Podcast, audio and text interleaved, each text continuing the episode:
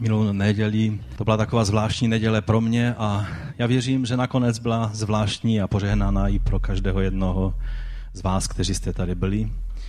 Eh, já jsem už v sobotu prožíval takové dost závažné zdravotní problémy, že jsem se nemohl připravovat, ale stále jsem věřil, že nějak se to vyřeší, pak ve dvě v noci už bylo jasné, že moc ne, tak eh, jsem čekal, asi o půl páté ráno jsem zbudil Benjamina a poprosil ho, jestli by nemohl kázat. No a když jsem si pak poslechl to kázání a, a slyšel i určitou ozvěnu od mnohých z vás eh, o tomto zhromáždění, tak je mi jasné, že to připravil pán.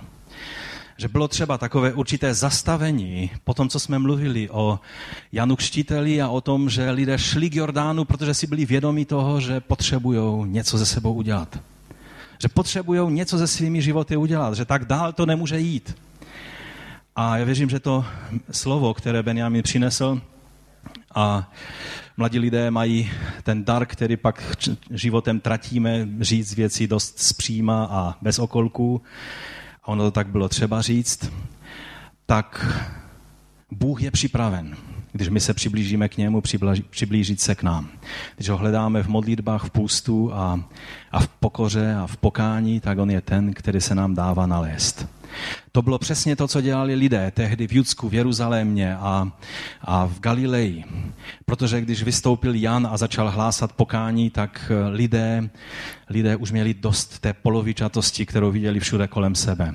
Už měli dost toho všeho, co, co viděli, že se s jejich národem děje a očekávali, že je třeba, aby přišel pán, přišel Mesiáš a aby se smiloval nad svým národem. A tak věřím, že i tento týden jsme tak stáli nějak před pánem a i ty písně, které jsme teď zpívali, viděl jsem, že i zpěváci a hudebníci, ti, kteří jste připravovali ty písně, že, že to bylo ohledání pána. Kež bychom v tomto postoji zůstali i nadále. Kež bychom si to nenechali nějak vzít nebo vyšumět těmi všemi věcmi, které kolem nás se dějou. Třeba to, že naši fotbalisté jsou tak slabí, že radši vypnout televizi. Někdy je dobré vypnout televizi, víte o tom? Někdy vám to ušetří hodně nervů. Ale o tom jsem fakt nechtěl mluvit. Sice českou vlajku jsem dal pryč, dal jsem tam izraelskou, aby vás někoho nedráždila. Ta izraelská tam je ovšem z jiného důvodu, protože budeme mluvit dnes o Mesiáši Izraele, o našem pánu. Takže proto ta vlajka. Povstaňme a přečtěme si slovo pro dnešní den.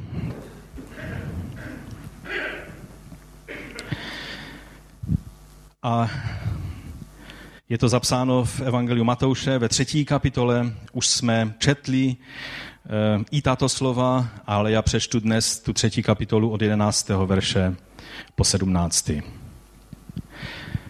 A je tady napsáno takto. Já vás kštím ve vodě k pokání, ale ten, který přichází za mnou, je silnější než já. Jemu nejsem hoden ani nést sandály. On vás bude kštít v duchu svatém a ohni. V jeho ruce je lopata. I pročistí svůj mlad a zhromáždí svou pšenici do sípky. A plevy však bude pálit ohněm neuhasitelným. Tehdy Ježíš přišel z Galileje k Jordánu za Janem, aby byl od něho pokštěn. Ale Jan se mu v tom snažil zabránit a říkal, já bych měl být pokštěn od tebe a ty přicházíš ke mně? Ježíš mu odpověděl, nech to nyní, neboť tak to je třeba, abychom naplnili všechnu spravedlnost. On ho tedy nechal. Když byl Ježíš pokřtěn, vystoupil hned z vody a hle, otevřela se mu nebesa a spatřil ducha božího, jak sestupuje jako holubice a přichází na něho. A hle, ozval se hlas z nebes, který říkal, toto je můj syn, milovaný. V něm jsem nalezl zalíbení. Toto je můj syn, milovaný v něm jsem nalezl zalíbení. Pane, my ti děkujeme za tvé živé slovo. Děkujeme ti za Matouše, kterého si pověřil, aby napsal přesně to, co tvůj duch mu vložil do srdce, aby to napsal v Evangeliu podle Matouše a aby to bylo živým božím slovem pro nás dnes, po tolika staletích, tisíciletích. My tě za to chválíme a prosíme tě, obživ to slovo v nás, aby přineslo ovoce. O to tě prosíme, Otče, ve jménu Ježíše Krista. Amen. Amen. Můžete se posadit?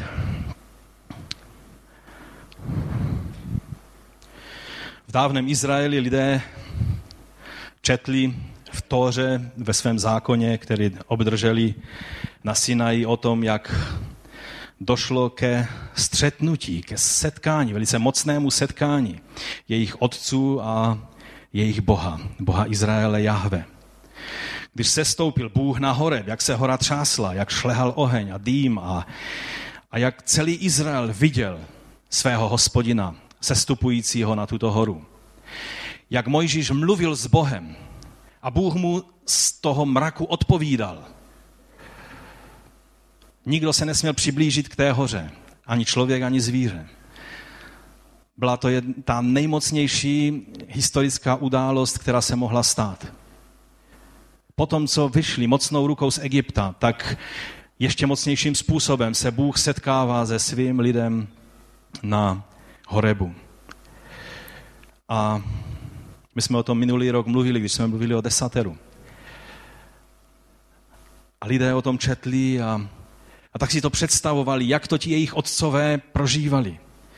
Protože každá rodina se vyvozovala z někoho, z těch předků, kteří tam někde před mnoha generacemi byli u toho.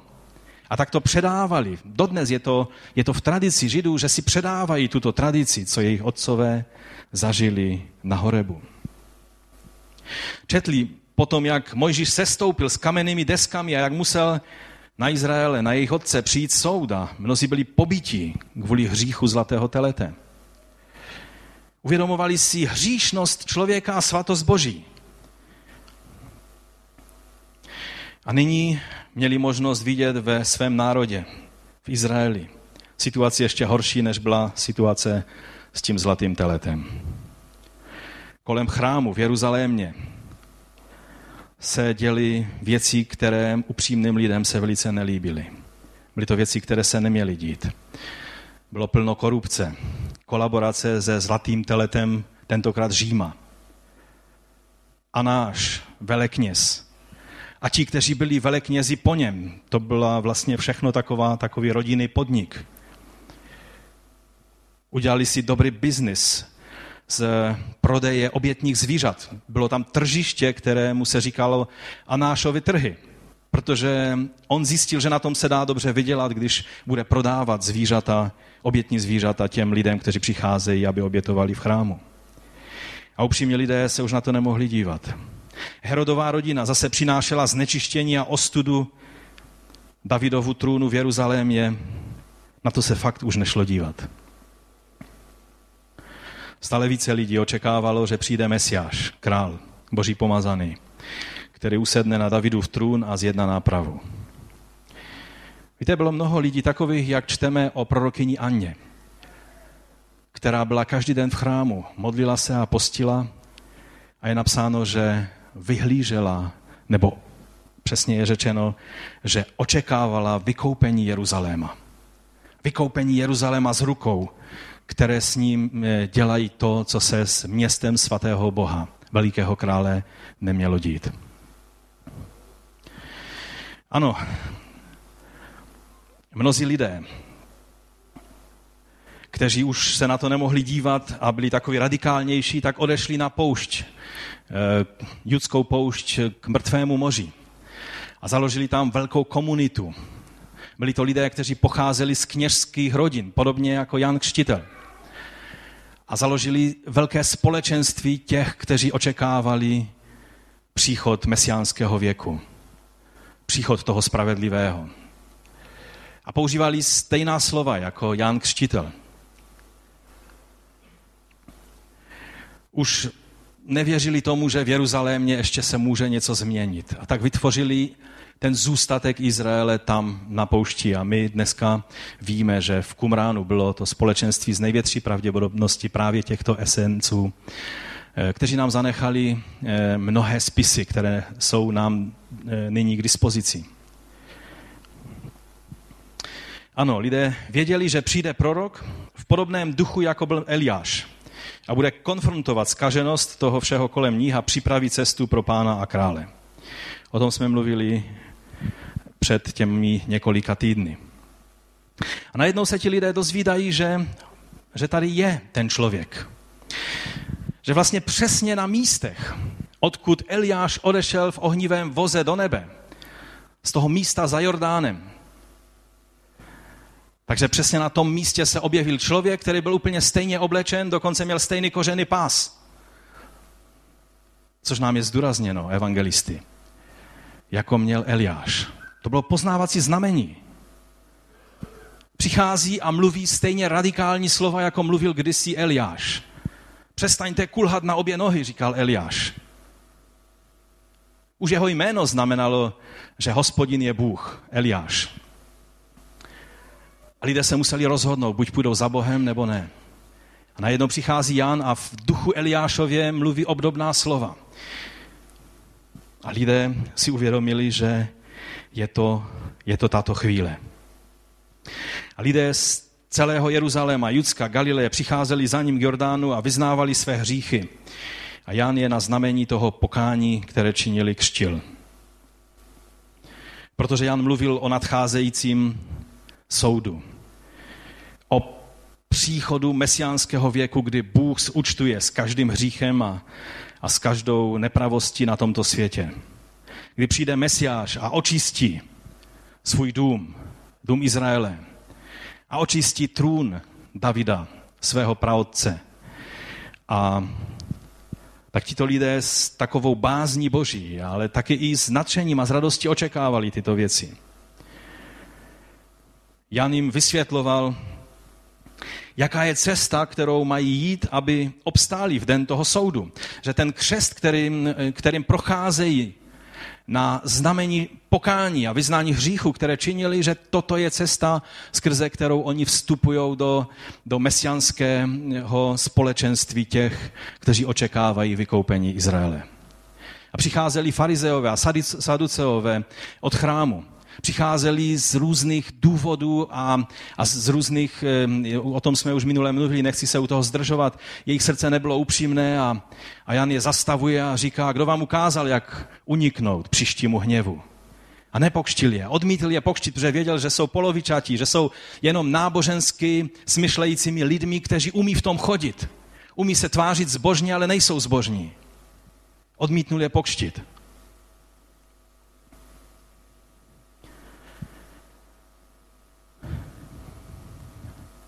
A tak lidé očekávali a najednou jim, Elia, najednou jim Jan Křtítel mluví, že ten, koho čekají, přichází. A oni, protože četli spousta, spousta spisů, které vznikaly v té době o tom, co všechno bude onen pomazaný Boží konat, tak měli jasnou představu o tom, jak slavný bude příchod toho. Když pomysleli na Horeb, jak přišel hospodin, ten viditelný Jáve, když se stoupil na horu, tak věděli, že země měla problém ho unést. A tak věděli, že tento okamžik, který se blíží, bude stejně mocný a stejně slavný. A tak byli plní očekávání a bázně Boží byli také vlastně na místě, kde ještě dříve, než byl Eliáš, než Eliáš odešel do nebe, tak to bylo místo, kde Jozue s lidem překročili Jordán a na druhé straně Jordánu byli obřezáni a, a pak vstoupili a to obrovské město Jericho, které stálo tak pyšně proti ním na druhé straně Jordánu. Tak lidé, když byli u Jána, tak se podívali na tu druhou stranu Jordánu a říkali si, kde je to velké město Jericho. Není protože Bůh způsobil, že padlo. A ten Bůh, který způsobil, že padlo Jericho, stejně tak v den příchodu Mesiáše je schopen udělat, že padne i to novodobé Jericho Řím. Stejným způsobem pro Boha to není žáden problém.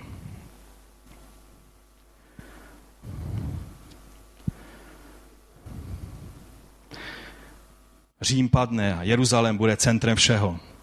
Nebude se říkat, že všechny cesty vedou do Říma, ale že všechny cesty vedou do Jeruzaléma. Přijdou národy a pokloní se králi a mesiáši na Davidově trůně. A konečně Izrael bude tím, čím měl být od začátku, kněžským národem mezi všemi národy světa. Toto bylo jejich očekávání. A tak poslouchali s nadšením Janova slova, i když mluvil tvrdě. Jan citoval slova, ve kterých oni rozeznávali citáty Izajáše, Malachiáše, Daniele a dalších proroků o příchodu pomazaného Mesiáše.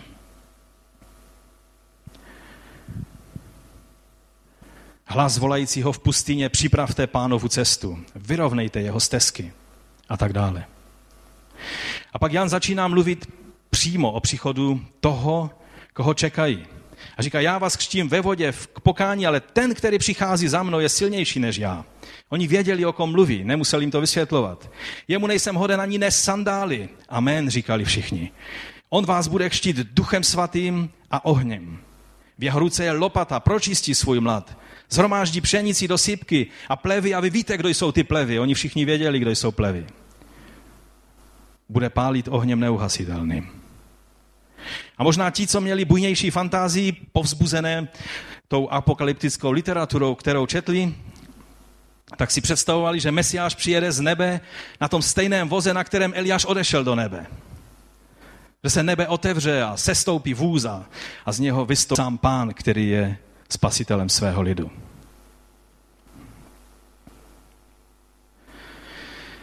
Už měli dost toho období 400 let mlčení, jak ho nazývali, kdy doba proroků, kteří přímo mluvili od Boha slovo, pryč a jenom, jenom si připomínali a učitele je vyučovali o tom, co kdysi Bůh řekl. A najednou ta doba je pryč a je zde prorok Boží, který mluví přímo Boží slovo od Božího trůnu. Věděli, že prožívají něco mimořádného, že je to něco z té kategorie, kterou prožívali jejich otcové u hory Horeb. A najednou Jan vidí, že přichází Ježíš. Lidé ho samozřejmě ještě nepoznávají. Ale co myslíte, Jan poznal Ježíše nebo ne? Jan dobře věděl, kým je Ježíš. Vždyť to byl jeho bratranec.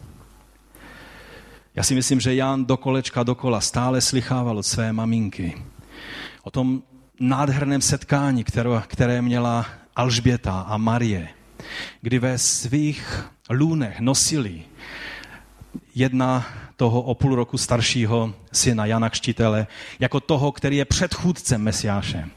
A ta druhá, požehnaná mezi ženami, nosila samotného pána. A tak to Jan slyšel a věděl. A určitě, určitě si, mu bylo jasné, když Ježíš přišel a jiní evangelisté mluví o tom, eh, nebo že Jan vlastně říká, ve vašem středu je. To znamená, že on možná už tam i někde postával mezi lidmi, kteří přicházeli poslouchat Jánovo kázání. Jan věděl a srdce najednou se mu rozbušilo, protože Ježíš začal jít k němu. A Jan si řekl, přišla ta chvíle. A to, co bylo smyslem celého jeho života, najednou si uvědomil, teď se to stane. A i lidé určitě viděli, že se něco s Janem děje, že, že, že že se děje něco významného, že ten muž, který k němu přichází, že to není jen jeden z mnohých, který se přichází pokštít. Určitě bylo vidět na Jánovi, že prožívá tu chvíli a najednou vidí, že mezi sebou mluví. Vidí překvapení na tváři Jánově. Vidí možná i trochu zmatek a zároveň bázeň na tváři Janově. A pak vidí a, a domýšlejí se, co pak to není ten, o kterém nám Jan mluvil. A tak já věřím, že v té chvíli všem bylo jasné, že se děje něco velmi významného. A najednou lidé vidí, že Jan dělá něco, co by nečekali, pokud by to měl být Mesiáš. Nekleká před ním. Pán Ježíš nevskládá ruce na Jana, ale je to opačně. Jan, eh, Ježíš sklaní svou hlavu, vstupuje do vody. Jan vzkládá ruce na jeho hlavu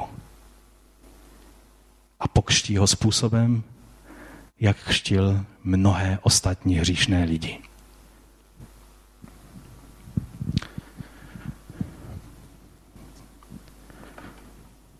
To byla chvíle, kdy se dělo něco úplně jinak než všichni očekávali.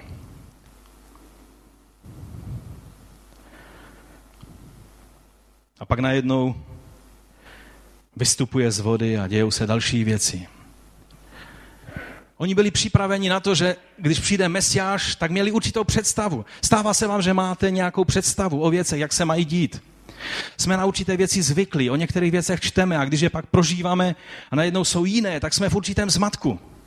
V podobném zmatku byl i Jan. I všichni lidé. A najednou, když Ježíš vystupuje z vody, po tom kštu, který proběhl stejně jako u všech ostatních lidí, běžných smrtelníků a hřišníků, najednou se otevírá nebe. Je tam použito stejné slovo, jako je pak otevřeno, eh, jako je pak použito ve chvíli, kdy opona v chrámu se roztrhla a otevřela. Najednou to otevřené nebe vidí Jan, vidí Ježíš a možná, že to viděli i ostatní lidé a slyšeli hlas. Řeknete si, jak víme, že to slyšeli i oni, protože ten hlas mluvil k ním, nejenom k Ježíši. Toto je můj syn milovaný. Jiný evangelista říká, ty jsi můj syn, ale, ale Matouš chce zdůraznit, že to slyšeli ti ostatní lidé a proto, proto to mluví v tomto tvaru. Toto je můj syn milovaný, v němž jsem nalezl zalíbení. Všichni lidé, kteří tam stáli, byli do toho zahrnuti. Vše, co prožili, bylo tak mocné a z druhé strany tak jiné, než si představovali. Proč, měl, proč by Jan měl pokštit Mesiáše? Přece on je boží. Není hříšník jako my ostatní. Evangelista Jan píše, že po nějaké době, po zřejmě asi těch 40 dnech, co Ježíš byl na poušti, že se Ježíš, Ježíš znovu objevuje po této události u Jordánu a nyní Jan křtí ještě více lidí, protože nyní už lidé ví, že Mesiáš přišel. A čekají, co se bude dít. Víte o tom, že je dobré zareagovat v čas božího navštívení? Já věřím, že všichni ti lidé, kteří zareagovali na Janovu výzvu a činili pokání, pak z radosti přijímali učení Ježíšovo a byli následovníky Mesiáše. Já věřím, že ten čas přípravy byl skutečně časem přípravy pro přijetí Ježíše. A Jan, když vidí znovu Ježíše přicházet k Jordánu, potom, co se vrátil z poušti, tak je napsáno v první, eh, eh, v první kapitole Janova Evangelia. Druhého dne Jan uviděl Ježíše, jak k němu přichází. To je druhého dne eh, něčeho jiného, než tady, o čem jsme u Matouše četli. A řekl, hle beránek boží, který sníma hřích světa. Toto je ten, o něm jsem řekl, za mnou přichází muž, který je přede mnou neboť byl dříve než já. Já věřím, že to jsou slova, která od té chvíle Jan mluvil stále znovu a znovu u Jordánu mnohým lidem. Ani já jsem ho neznal, ale proto jsem přišel a kštil ve vodě, aby byl zjeven Izraeli. Jan vydal svědectví, viděl jsem, jak duch sestupoval jako holubice z nebe a zůstal na něm. Ani já jsem ho neznal, ale ten, kdo mě poslal kštít ve vodě, mi řekl, na koho uvidíš se stupovat ducha a zůstávat na něm, to je ten, který kští v duchu svatém. A já jsem to viděl a dosvědčuji, že toto je Boží syn. A hned dva učedníci, eh, kteří, kte, kteří eh, byli Janovými učedníky, byl to Ondřej a asi nejpravděpodobněji Jan, který je pisatelem toho Jánova evangelia, Zebedeův syn, eh, tak uslyšeli, co Jan Křtitel řekl o Ježíši a šli za ním. Šli za Ježíšem a v té chvíle zůstali s ním. A Jan vidí, že vrchol jeho služby se končí. Že Ježíš musí růst a on musí odcházet do ústraní. A tak někdy máme lítost nad Janem. Někdy, slyšel jsem i celá kázání o tom, jak, jak Janovi to bylo líto, ale byl pokorný a tak prostě odstoupil do ústraní a nechal Ježíš. Já vám chci říct, kdybyste věděli to, co věděl Jan, tak to by nebyl žádná, žádný problém ustoupit do ústraní. Protože to tam nešlo o žádné srovnání. Mnozí dělají z toho tak, že chtějí hledat v tom vztahu mezi Janem a Ježíšem konflikt. Jsou celé knihy napsané na to téma, jak, jak to napětí mezi Ježíšem a Jánem, jak bylo řešeno, jak potom mezi jejich učedník a tak dále. Ale je to, vaří se to z vody a není na to žádný argument. Ani žádný důkaz. Jan věděl, že jeho role je připravit cestu a když uviděl toho, komu připravil cestu, tak on byl šťastný, že mohl odstoupit, protože věděl, že ten, kdo přichází, je ten, který měl přijít, na kterého čekali celé tisíce let. Proto nežárlil, když jeho učedníci šli za Ježíšem. On věděl, že jeho úkol bylo připravit je pro Ježíše. To, z čeho on byl ve zmatku, co měl ten velký otazník, je, proč si přišel a nechal se spokštit ode mě, než abys mě ty pokštil duchem a ohněm. A pak, když viděl, jak Ježíš s kým se stýkal, komu sloužil, byl ve zmatku, ale o tom budeme někdy později mluvit. To byly věci, u kterých měl otazníky. Ale ne to, jestli on má zůstat a jestli, anebo jestli má ustoupit Ježíši. Činil to z radosti. Jen ta otázka. Proč se Ježíš před ním pokořil a místo, jak jsem mu řekl, aby on pokštil jeho duchem svatým a ohněm, nechal se pokštit jím slabým a hříšným člověkem Janem. A toto je i ta naše otázka dnes. Proč byl Ježíš pokštěn? Co myslíte? Ten, který je křtitelem duchem a soudcem všech živých i mrtvých, proč potřeboval křest pokání, když u něj nebyl žádný hřích nalezen, ani nalezen nemohl být? Přemýšleli jste někdy nad tím? Když čtete Bibli a přijdete na takové místo, je dobré se zastavit a přemýšlet, co je tím důvodem. Když si položíme správné otázky, totiž dostaneme správné odpovědi. Takže za prvé, můj první dnešní bod je, že Ježíš to udělal, protože se stotožnil s Janovou službou. Ježíš se stotožnil s Janovou službou, s tím, co konal, kým byl a co učil. Než se kdokoliv poddal jemu, Ježíši, než se kdokoliv stal jeho učedníkem, Ježíš se poddal Janovi a stal se součástí jeho mesiánského společenství, které Jan svým křtem vytvořil. A já vám chci říct, že je to velice důležitý princip, abychom ho chápali do našich životů. Ježíš přišel a tím, že se nechal pokštit, tak s Janem spolu naplnili veškerou boží spravedlnost. Tak je to tam napsáno. Ale jak tomu rozumět? Co to znamená? U Matouše naplnění spravedlnosti totiž neznamená totéž, co u Pavla. Musíme si vždycky uvědomit, že musíme rozumět lidem, jak používají slova. Někteří lidé používají slova s určitým nádechem nebo s určitou myšlenkou, která stojí za tím slovem, které používají a my musíme přijít na to, co chtějí říct. U Matouše neznamená spravedlnost nebo naplnění spravedlnosti to tež, co u Pavla, ale znamená vlastně naplnění Boží vůle. Naplnění Boží vůle. A tak Ježíš mu říká, toto přesně je Boží vůle, tak to Bůh chce. A ty a já máme, máme naplnit jeho vůli každý na svém místě. A proto to Jane učiň. A Ježíš tím autentizuje a potvrzuje službu i poselství toho, který byl před ním. Je nádherné vidět na Mesiáši, jak nepohrdl, nesnížil, ale naopak potvrdil, autentizoval a přijal službu toho, který byl jeho předchůdcem. Je to princip, který v dnešním světě se příliš hodně nepoužívá. Spíš se leze po zádech druhých nahoru. Tak to není v Božím království. Ježíš neřek, nepřišel a neřekl, tak Jane, tak jak vidíš, teď jsem tady já. Tvůj čas skončil, Jane. Doufám, že ti je jasné, že mi předáš klíčky od kanceláře. Všechno mi předáš a běž domů. Tak to nebylo. Ano, probíhá zde předání štafety, tak říkajíc. Ale jakým způsobem? Jak nádherným způsobem? Způsobem, který nikdo nečekal.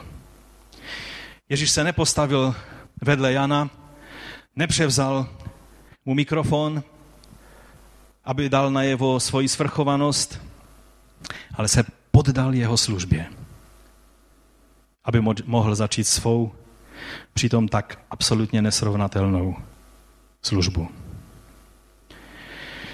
Chci vám říct princip, který je dobré si pamatovat, protože žijeme v době, kdy existuje všelicos v tom duchovním světě. Každý, kdo má něco vykonat v božím lidu, musí být ustanoven správnou Bohem danou autoritou. Ani Mesiáš a pán nebyl samozvancem. Prvotní církev tomuto principu rozuměla tak pečlivě, že z toho vznikla apoštolská posloupnost. Že dbali na to, aby nikdo z biskupů nebyl ustanoven jinak než už ustanoveným biskupem. Když jsme mluvili o té církvi na východě, o, o těch obrovských hnutích a patriarchátech a biskupstvích na východ od prvního století až po 14. století v Číně, v Indii, v Mezopotámii a tak dále, tam velice často čteme velice pečlivé seznamy těch, kdo koho ustanovoval skrze vzkládání rukou. A ty seznamy šly tak daleko, až se zastavujou. A ten byl ustanoven skrze vzkládání rukou antiochijských. Tak jako Pavel a Barnabáš byli ustanoveni v Antiochii skrze vzkládání rukou a vyslání, tak i tito lidé. Velice pečlivě prvotní církev na to dbala. Samozřejmě víme, že pak se to dostalo až do absurdních eh, rovin a, a, a že, že mnohdy toto nebylo používáno tak, jak bylo zamýšleno na začátku, ale ten princip duchovní, který zatím stojí, že nikdo se nemůže sám sebe ustanovit do služby, i Mesiáš dodržoval. I Ježíš byl ustanoven skrze vzkládání rukou ke své službě a nepřišel a neřekl tak, jak vidíš, Jane, jsem tady já, přebírám to tady. Je to důležitý princip. Ukazuje to na ducha, který zatím stojí.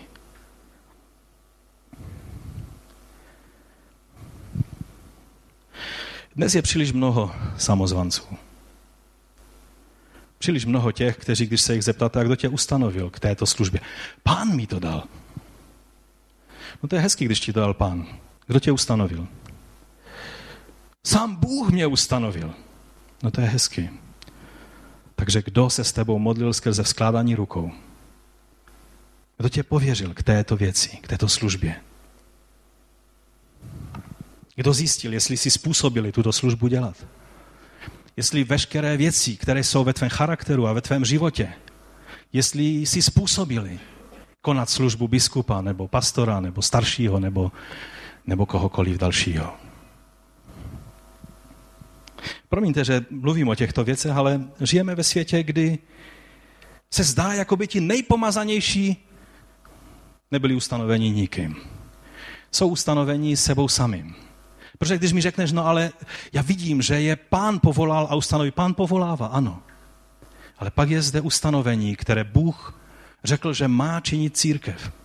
A když vám někdo není schopen říct, kdo ho ustanovil, a budete mi říkat, ale jeho ustanovil Bůh, podívej se na ty všechny úžasné věci, které dělá, tak vám řeknu, on se ustanovil sám sebe. A není to v principu, který pán ustanovil. Ani Mesiáš nebyl samozvancem.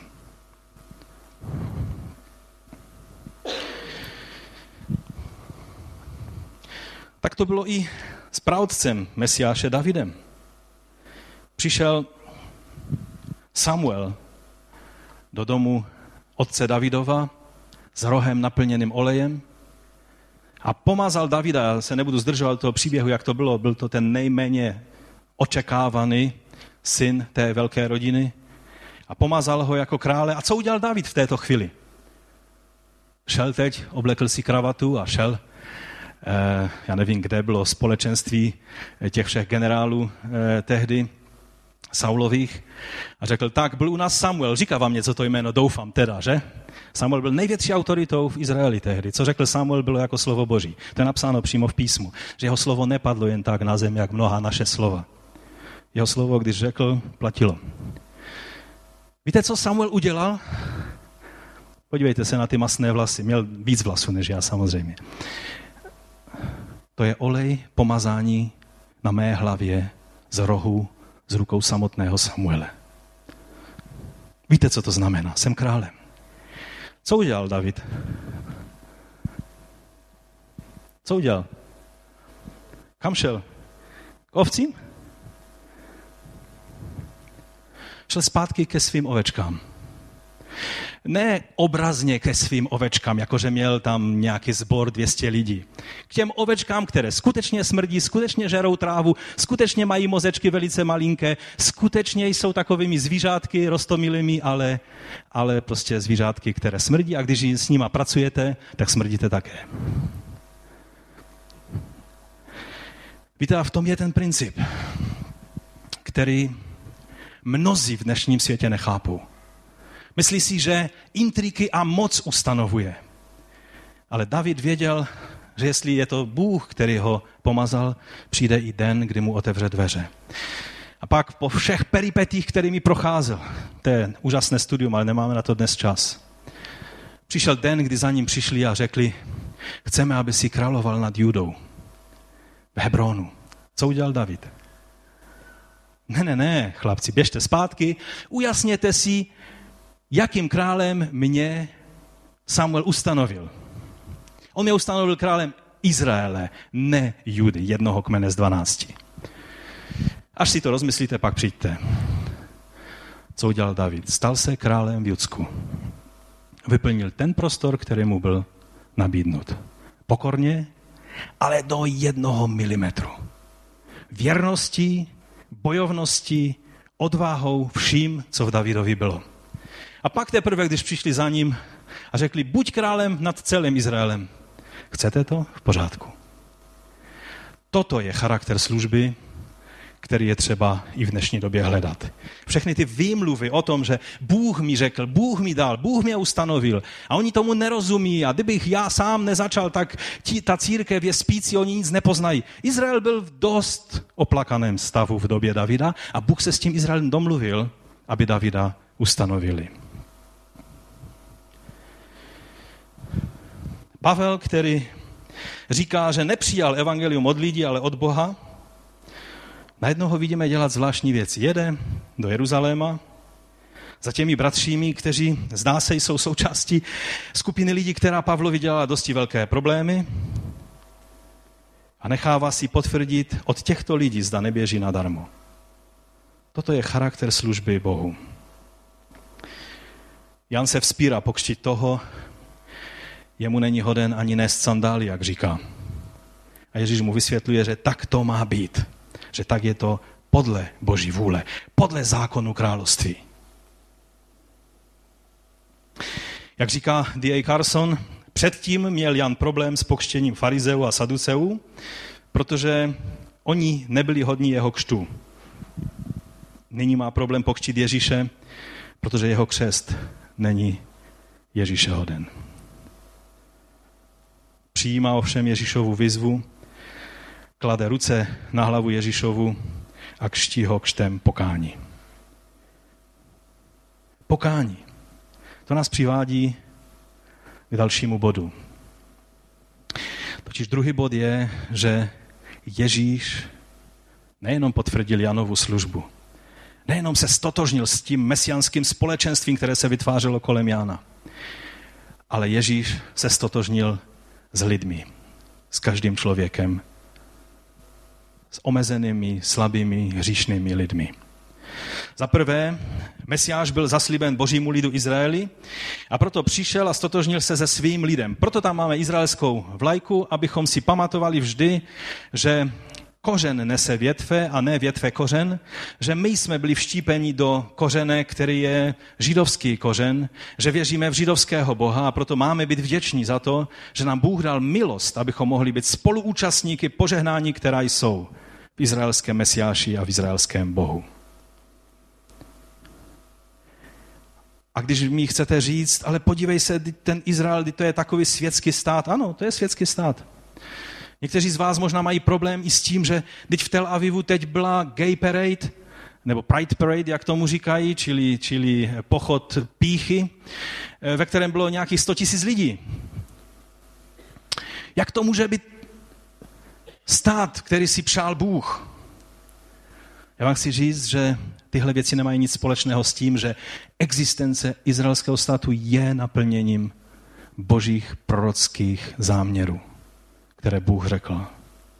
A všichni Izraelci budou, tak jako každý jeden z nás, budeme skládat účty za své životy, tak Izraelci budou skládat účty z toho, jakými eh, členy Bohem vybraného národa jsou. Jejich politikové budou skládat účty stejným způsobem, jako staří izraelští králové. Ale vždy, na vždy musíme mít na paměti, že jsme my byli vštípeni do tohoto kořene.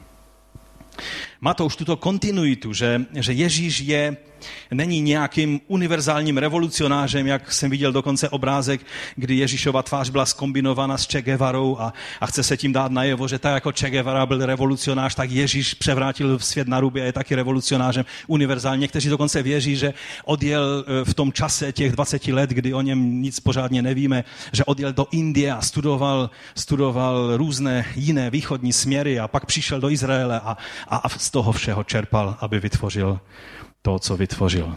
Nesmysly. Každý, kdo studuje tyto věci trošku důkladně, ví, že Ježíš do písmene naplňoval to, co bylo o něm řečeno v židovských svatých písmech. A že Matouš je neunavný v tom, že nám to stále znovu opakuje. Stále znovu nám říká, tak, jak bylo napsáno skrze proroky. Aby se naplnilo to, co bylo napsáno v prorocích a tak dále. Takže je dobré na to pamatovat, že Mesiáš přišel ke svému lidu. Byl prorokovan izraelskými proroky. Přišel, aby převzal Davidův trůn a také, aby se stal obětním beránkem židovské paschy. Ovšem je tady druhá rovina jeho stotožnění. Ježíš tím, že podstoupil křest pokání, se stotožnil s každým jednotlivým člověkem, který ve vědomí své hříšnosti a potřeby spásy přicházel a činil pokání u Jordánu a Jan ho kštil. A to je to zvláštní. Protože to stotožnění s izraelským národem tak nějak chápeme. Tady v tom sboru se o tom mluví stále znovu a znovu, takže tu není člověka, dokonce někteří už možná podřimujete, když to slyšíte, protože to slyšíte dosti často. Ale ta druhá rovina je velmi důležitá on se stotožnil s každým člověkem hříšným, který přicházel k Jordánu a cítil potřebu, že jeho život má být očištěn. Činil pokání. A Ježíš se mohl postavit vedle Jána a mohl pranížovat ty lidi, kteří přicházeli ještě tvrdším jazykem, než to činil Jan. Protože Jan měl omezený vhled do srdce těch lidí, kteří k němu přicházeli. Měl určité zjevení Ducha Svatého, jako máme i my v dnešní době. Ale Ježíš neměl žádné rušičky ve svém životě, které by mu to chápaní a, toho, a ten vhled do srdce člověka nějak omezoval. Je to Boží syn. On přesně viděl, co je v srdci těch lidí, kteří přicházeli k němu, k Jánovi, k Jordánu. Mohl se postavit vedle Jána a říct, ty člověče, nepřicházíš v úplné upřímnosti. Tam ty člověče, co jsi udělal s tím a co jsi udělal tam s tím. A měl by na to plné právo větší právo, než měl Jan. A co on udělal? Neřekl ani slovo. Spolu s těmito hříšnými lidmi vstoupil do Jordánu. A přišel k Jánovi a řekl, konej svoji práci. Ne, ne, ne. To já mám být pokštěn tebou. Možná Jan si říkal, teď je okamžik, kdy konečně mohu přijmout to požehnání, zmocnění ducha a ohně, které je v Mesiáši zaslíbeno. On si myslel, že teď Mesiáš zmocní jeho a ne, že on bude ten, který pokští Mesiáše. A ti lidé, kteří se na to dívali, si uvědomili, on je jeden z nás. Ježíš se stotožnil s těmi lidmi, kteří vstupovali do Jordánu. Východní církev když si učila, nevím, možná učí dodnes, že svým křtem Ježíš otevřel a očistil vody celého světa, abychom mohli být pokštěni my všichni hříšní lidé. Je to hezký obraz. Udělal něco, co v posléze každý z nás má udělat. Stotožnil se s námi hříšníky. Jakoby se od, v této chvíli nestotožnil s Jánovým bohem soudu a ohně, což by všichni čekali, ale s těmi lidmi, kteří mají čelit Božímu soudu a potřebují pokání a záchranu od Božího soudu. A víte, v tom to právě je. To je ta, právě to tajemství toho, co Mesiáš udělal. On nás mohl soudit, on na nás mohl stáhnout ne, eh, oheň z nebe. A on se postavil místo nás a přijal tento soud na svou hlavu. A vypil tento kalich až do dna. Ano, on je mesiáš a král, ano, on je spravedlivý soudce, před kterým se pokloní každé koleno, ale aby mohl přijít soud, přišel nejdříve, aby se stotožnil s těmi, kteří potřebují záchranu od tohoto soudu. Víte, Ježíš nepřišel jenom proto, aby tě přestala bolet noha, aby tvoje peněženka nebyla stále prázdná, aby tvoje problémy tím, že potřebuješ vztahy a nikdo tě na světě nemá rád a někdo ti řekne, ale Ježíš tě má rád, haleluja, amen, díky ti, pane, za vztah, který mám s tebou. To všechno je hezké. Ale Ježíš především přišel, abychom mohli obstát v den soudu. Rozumíme? I když na tom světě to nebude vždy lehké, ale to důležité není v tom, že mě je pomoženo v těch potřebách, které každý máme, ale že nám je pomoženo v té hlavní potřebě, kterou máme. A to je spasení v den soudu. A tak Ježíš pokorně přijímá křest pokání, staví se po jejich boku u toho křtu, aby se nakonec postavil u soudu ne už po jejich boku, ale místo nich. Sdílí jejich pokání, žije jejich život a nakonec umírá na jejich místě, jejich smrti. Ježíš nepřišel do Jeruzaléma, nezačal si to vyřizovat ze Saducejí a Římany a Herodiány a všemi těmi, kteří to tam prznili a kazili, ale přišel tam, kam měli přijít všichni Izraelci, ke kštu pokání. Víte, ten princip stotožnění, solidarity, nebo jak to chcete nazvat, je důležitý i pro nás. Je nebo není? Ano, samozřejmě ten Ježíšův princip je svrchovaný. Ale když se podíváme na princip služby, kterou konáme zde na této zemi, pak stejný princip v tom platí.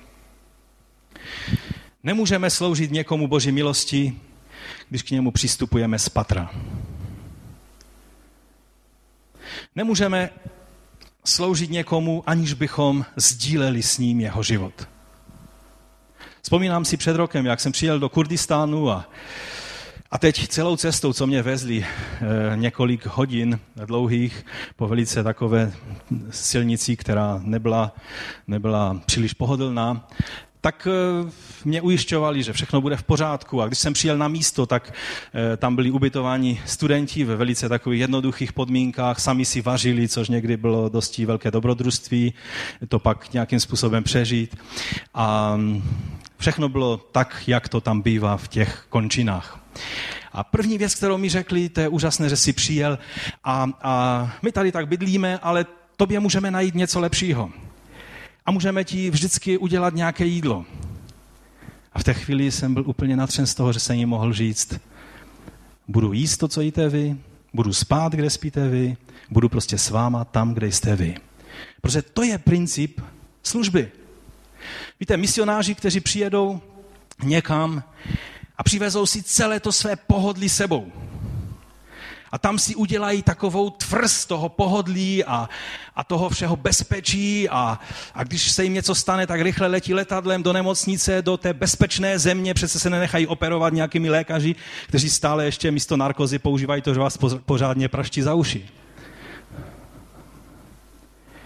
Ale misionáři, kteří přivedli národy ke Kristu, byli ti, kteří sdíleli jídlo, nepohodlí, nemoci, takový misionář, jeden z misionářů, o kterém jsem četl některé příběhy, teď mi, e, byl to Adoniram Judson vlastně. Jemu zemřela manželka kvůli těm nemocem. Myslím, že i nějaké děti mu zemřely. Je to tak, Aňu? Prožíval všechno to, co prožívali lidé, kterým sloužil. Někdy byl tak slabý a tak zničený, že nebyl schopen pracovat ale on vykonal dílo pro pána. Protože toto je princip mesiánského společenství. David Wilkerson, když začínal svoji službu v newyorských ulicích, které ovládali gangstři, kluci, kteří si příliš mladí kluci na příliš silné pistole. A nejenom, že si s nima hrali, oni se skutečně zabíjeli. On přišel mezi ně a vlastně jeho začátek jeho služby byl to, že se strapnil. Měl trapnou fotku v novinách, protože tam mával Bibli nad hlavou. To bylo přesně to, jak nechtěl začít tu službu. Pak šel a mluvil s těma klukama a oni si z něho dělali legraci.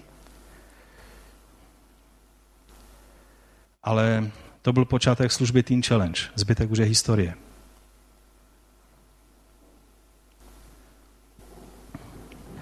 Víte, je dobré, že se modlíme za mnohé lidi. Ale někdo pak musí se zvednout a jet za těma lidma. Nebo jít, někdy stačí jít, někdy jsou blíž, než bychom si mysleli. Je dobré, že žehnáme těmto lidem a že žehnáme i financemi těmto lidem. Ale někdy je dobré taky jet. No ale kdy tam se střílí, no ano. D1 taky není nejbezpečnější místo se pohybovat a přesto tam jezdíme. Myslím si, že být v Afganistánu v dnešní době je bezpečnější, než být na D1 v určitých denních dobách a řídit auto. Víte, stotožnění je velice důležitý princip. Nejde sloužit dětem a nebyt jako dítě. Nejde sloužit, aniž bychom přijali princip, o kterém mluví Pavel, že byl Židům jako Žid a Řekům jako Řek. Nebyl Řeky svoji hebrejskou, židovskou Bibli po hlavě a Židům nevysvětloval řeckou filozofii, že nemají být takový ignoranti a mají chápat, jak to Platon myslel. Ale byl Židům Žid a Řekům Řek. Toto jsou principy, které Ježíš nastolil, ne Pavel.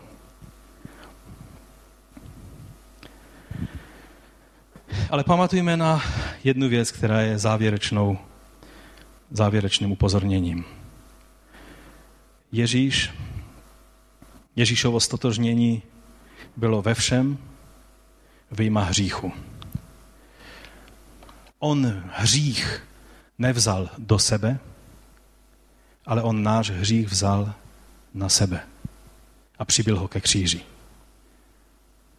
On se stal hříchem pro nás ale on hřích nevzal tak, jak se to často děje dnes. Že začátek je, že slouží křesťan těm ostatním, kteří potřebují poznat Krista. A tolik se stotožní s tím, komu slouží, že výsledek pak je, že ten, kdo nezná Krista, slouží tomu, kdo zná Krista. Slouží mu svým hříchem, svou filozofií, svým poznáním, svými věcmi, a tak to nemá být. Ježíš se někdy pohyboval v prostředí, které bylo velice zvláštní. Kolem něj byly prostitutky a celníci, což tehdy to bylo ze stejné kategorie chápano, samozřejmě to tak dnes není. A, a byl v naprosté svobodě mezi těma lidma. Mluvil s nima, jedl s nima, byl, dělal věci, které lidé, včetně Jana Kštítele, z toho měli velké obavy, co to je. Ale jedna věc byla jistá, ani jeho nepřátelé, ani nepřátelé Ježíše mu nemohli říct, ale ty tam tehdy si udělal určitý kompromis v tom společenství, když jsi byl s těmi hříšníky. Ty se nechal strhnout k tomu, že se opil nebo udělal něco jiného. Bratři a sestry, to není jen tak. Když sloužíme a jsme v kontaktu s tímto světem, je to dobré. Řešení není, že odejdeme někde na, do nějaké poustevny nebo si koupíme domek na Šumavě, kde nikdo nežije, nikdo nechodí a tam snad nebudeme hřešit. Budeš řešit i tam. Řešení je být, jako byl Ježíš. V tom prostředí, ve kterém byl. Ale on měl vliv na to prostředí a ne, že to prostředí pohltilo jeho. Amen? Pro dnešního člověka, pro mladé lidi dnešní, toto je klíčová věc, protože tlak společnosti kolem nás je obrovský. Ježíš byl stotožněn s námi ve všem vyjma hříchu. Žil náš život, bolely ho naše bolesti. Všechno byl jedním z nás. Byl to Bůh mezi námi, Immanuel. Všechno strádání, dokonce zemřel naší smrti. On se stotožnil s námi ve svém kštu s námi v našem lidství a slabosti a potřebě pokání, abychom se my mohli stotožnit z jeho smrti a vzkříšení v našem kštu, ve kterém jsme stotožněni z jeho synovství. Pojďme mu za to poděkovat. Můžeme povstat. Vzdejme pánu díky. Za to, že nejenom učinil věci, které učinil, ale že nám vytvořil vzor, který můžeme následovat. Pane, my stojíme před tebou a děkujeme ti za to, že ty, pán pánu a král králu, soudce živých i mrtvých, si přišel a stotožnil se s, s lidmi, jako jsme my, abychom se pak my mohli stotožnit s tebou ve tvém věčném životě. Tak jako ty svým křtem se stotožnil s námi slabými lidmi, tak my v našem křtu se můžeme stotožnit s tebou, synem Božím a mít účast na tvém synoství a být adoptovaní do tvé rodiny. Být přijati naším nebeským Otcem a my tě za to chválíme a vyvyšujeme. Pokud si už dávno nepoděkoval pánu za tyhle věci, pak to učiň teď. Můžeme, můžeme polohlasně se všichni modlit. A můžeme poděkovat pánu za to, že on skutečně je ten, který toto činí. Pojďme v modlitbě mu to říct. Prosím tě, pane, aby v situacích, ve kterých když jsme uprostřed těch lidí, kterým sloužíme, oni mají vliv na nás spíše, než my na ně, pomoz nám, naší slabosti, naší tělesnosti. Přikryj nás svojí krví a dej nám zmocnění Ducha Svatého. Toho ducha, který se stoupil na tebe ve chvíli křtu. Děkuji ti, že v našem křtu jsme se mohli stotožnit se tvým synostvím že ty nám dáváš svůj život. My tě za to chválíme a vyvyšujeme.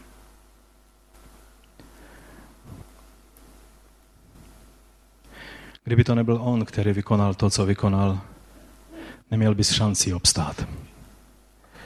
Protože na něj se stoupil duch v tu chvíli, ve kterou byl potvrzen jako boží syn. To způsobilo, že i ty a já můžeme být naplněni duchem svatým a zmocnění jeho mocí a může nám být odpuštěno naše hříchy. I dnes. To, co každý jeden z nás potřebujeme. Aby Bůh na to zapomněl, aby nám to odpustil, aby nehleděl na naší lidskost a slabost, ale pohlédl na svého syna, dokonalého a svatého, Pána a Spasitele. My ti za to, pane, děkujeme a chválíme tvé jméno. Amen. Amen.